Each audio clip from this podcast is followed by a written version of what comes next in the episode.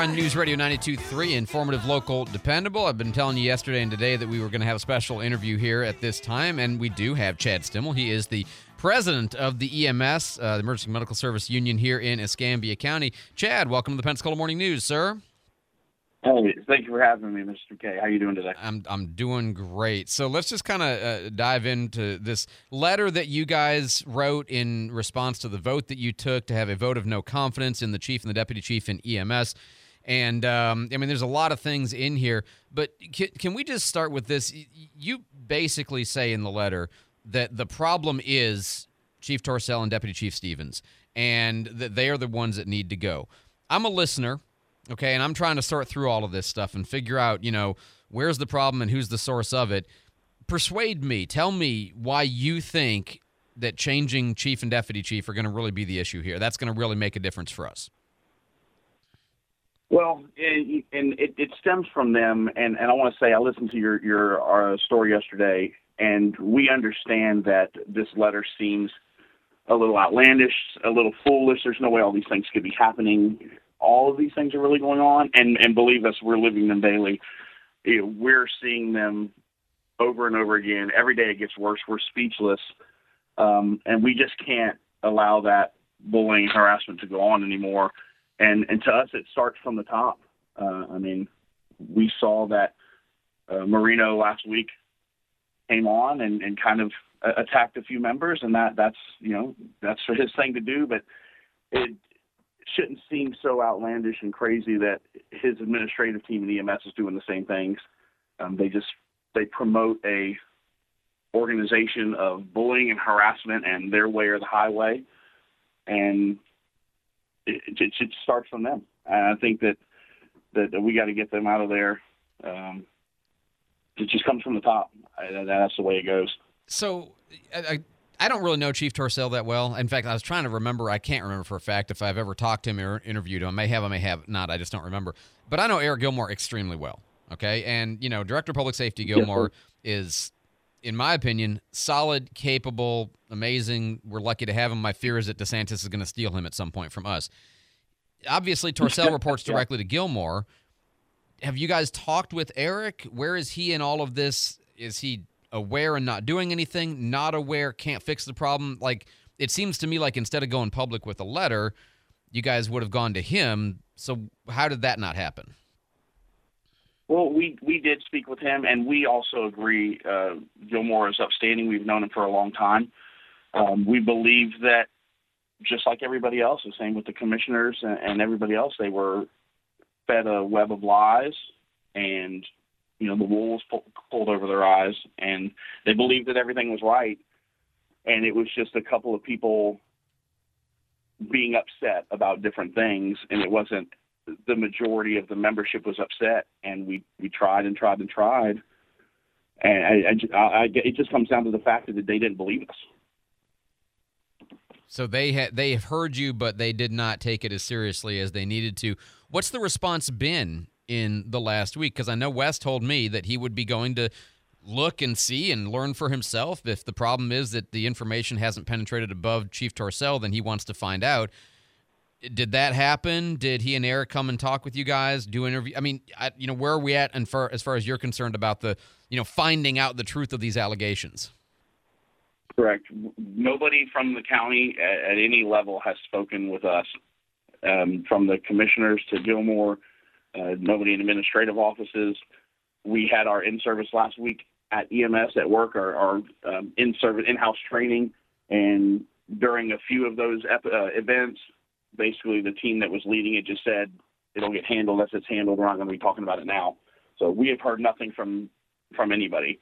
Not even, I mean, because some of these commissioners will at least typically, if they hear there's a problem, will at least try to find out more. I mean, I always, and I said this yesterday, I think, you know, Bender was really the best at that, but Kohler, Bergosh, Barry, and May, they know how to pick up a phone, and they heard you guys show up at the county commission meeting last week and lay out the problems, and they've obviously been aware of the letter.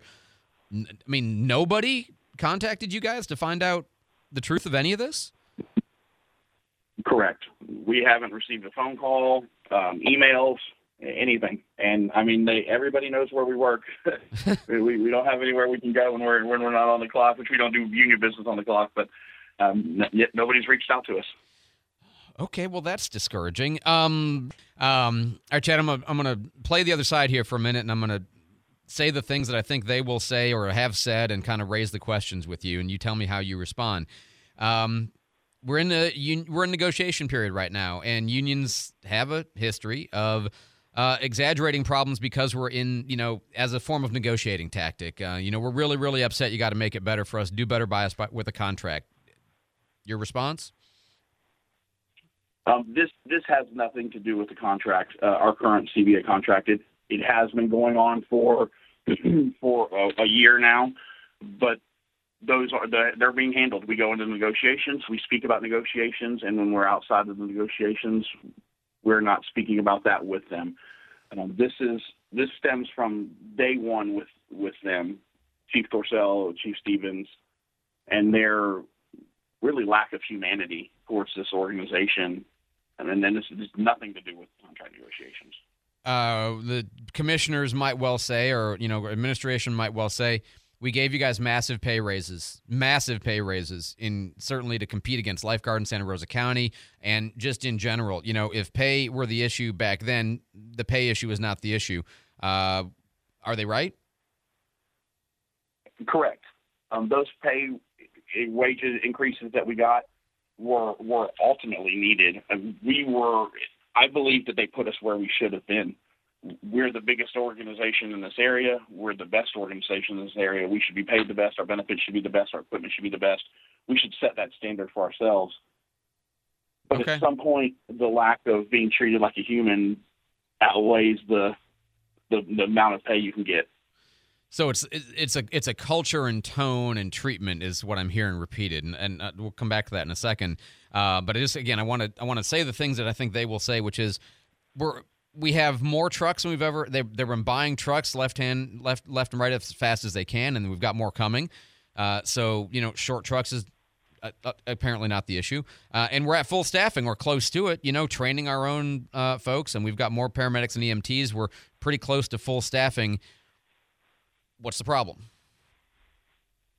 Well, I I'm not exactly sure how they say we're close to full staffing because there's employees who are unable to take their leave because we're at critical staffing, and so their leave gets denied. Putting it in months in advance comes down to a few weeks to a month before the time that they're supposed to get leave, and they say, "Ah, sorry, we're at critical staffing. I can't let you off. You have to find somebody to work for you." So I don't know where they get the numbers from. I know they've skewed them a little bit by uh, a smoke and mirrors type game where they move some numbers here to put them to the transfer division and put some numbers over there from the part timers. So I think on paper it looks good, but we are we are nowhere near where we need to be staffed at to and, operate this functionally. And if we were, then we wouldn't be having the held calls all the time, right? That you know, if we had the, I mean, just bare bones, bottom line, if we had enough trucks and we had enough people, then we wouldn't have the holding calls, which they're now two weeks in a row not even reporting on the uh, the directors list, uh, the directors report that comes out every week. Um, I want you to take a second, um, Chad, and because I think I didn't understand this, and I think people might understand this, and it was a part of your letter. One of the big stresses is hospital capacity. You know that you go to a hospital and they're either on diversion, so you can't go there, or you have to hold the wall and wait there with your people, which takes makes every call take longer but also the transfers from the like freestanding ERs over to the regular hospitals. Um, it's almost like EMS is two different things. It's the transfers on the one hand, which takes staff and you know an ambulance and time, and then the running the calls that come in, which is almost like a separate thing. But if they're treated as one and the resources get shifted over to the transfers part, that creates a problem for the EMS itself, right? It absolutely does. So in 2023, this is all on public records request. 2023, we ran 6,521 transfers uh, that from freestandings, um, from the airport, from different places, but majority of them are the freestandings. Uh, almost a third of those last year were ran by 911 trucks. Um, 1,877 of them were ran by 911 trucks. And if you include trucks that were getting off of uh, extra overtime events or the times where sometimes our supervisors will get on an ambulance to go run transfers, and we don't have supervisors available on the road. Um, about 2016 of those calls were ran by 911 trucks. So a, a third of them has been taken over by the has been handled by the 911 division. So I'm, I'm thinking just sort of global picture here. Um, you have it seems like you have two different kinds of complaints about Chief Torcel and Deputy Chief. Uh, complaint number one is um, the, just the way they deal with people is, is is unacceptable. Complaint number two is we have systemic structural problems in the way we're handling our basic core task, which are causing stress, like can't take leave, like can't end your shift when time comes that puts additional stress on the people on top of the fact that we're all we feel like we're not being treated very well if somehow or other the county commission just like doubled i mean i know it's funded by it's not funded this way but you know if you had twice as much money available you could hire more people you could have more trucks how much would that solve the issue versus hospitals don't have enough capacity therefore they create the holding the wall challenge transfers from brand new freestanding ERs that require ambulances because other, you know they can't transport their own people necessarily, and so the hospitals have created a bit of a problem by these useful, convenient locations, but that require then EMS to get you from one to the other. How much of the problem would still exist even if all of that stuff was solved? The stuff that's kind of outside of the Chief Tom uh, uh, of um, uh, Chief Torcel's ability. I think that having staff on the road would would get rid of a lot of our problems because we just need more of it. We have we need more transfer division apparatus. We need more 911 division. We as the union don't believe that we should get rid of the transfers. We understand it's a revenue stream, and we understand that that brings money into the organization, which in turn pay raises apparatus and those sorts of things. But it, it needs to be two separate divisions. So putting more bodies on the road to handle calls will will ultimately fix our road problems, but nobody wants to come here because word travels across the Gulf Coast. You know, I don't know if I want to go over there and I'd see how they're being treated by the administration because you're not treated as a as a human being when you come here. So we, we can try to add all we want to, but until there's some humanity brought back into this organization that deals so intricately with the ups and downs and ins and outs of new life being brought in and old life being taken out, sure are lacking the humanity here. So what I hear you saying, and just we're just totally out of time, but thank, it's been really, really helpful for me to get a, a grip on the on the problem. Um, yes, more money, more trucks, better hospital capacity, all of that will help. But even if all of that were not the issue, um, the simple leadership management and you said humanity you know many many many times. Uh, that's a deal breaker which i assume is why you had the vote of no confidence that it's not just a matter of getting the commissioners to do something. It's a matter of getting the commissioners to do a different person and different leadership from your point of view. That's that's that's where you're at. Is that right? Correct. Okay. the, the people on the road that are working every day know how to do this job and they're going to continue to do this job because we love to do this job so we just need somebody better in there to help grow this organization in more ways than just financially. Well, it's a lot of stuff to think about. Very useful information. Chad Stimmel, he's the president of the EMS union here in Escambia County. Chad, thank you for helping me understand things better. Uh, and you know me, I'm always trying to do whatever I can to make it better because we're all the customers. we're all the customers of this particular hey, yeah, service. Absolutely.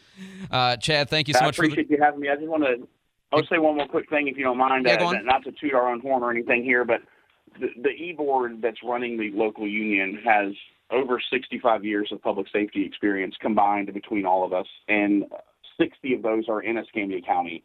So we live here, we work here. We've been involved with this agency, whether it be in fire, uh, you know, the fire side or EMS side. We want to see it grow. We've seen where it's been, and we've seen where it's at now, and it, it needs to be better we, we know what Escambia County is, and we want to make it better.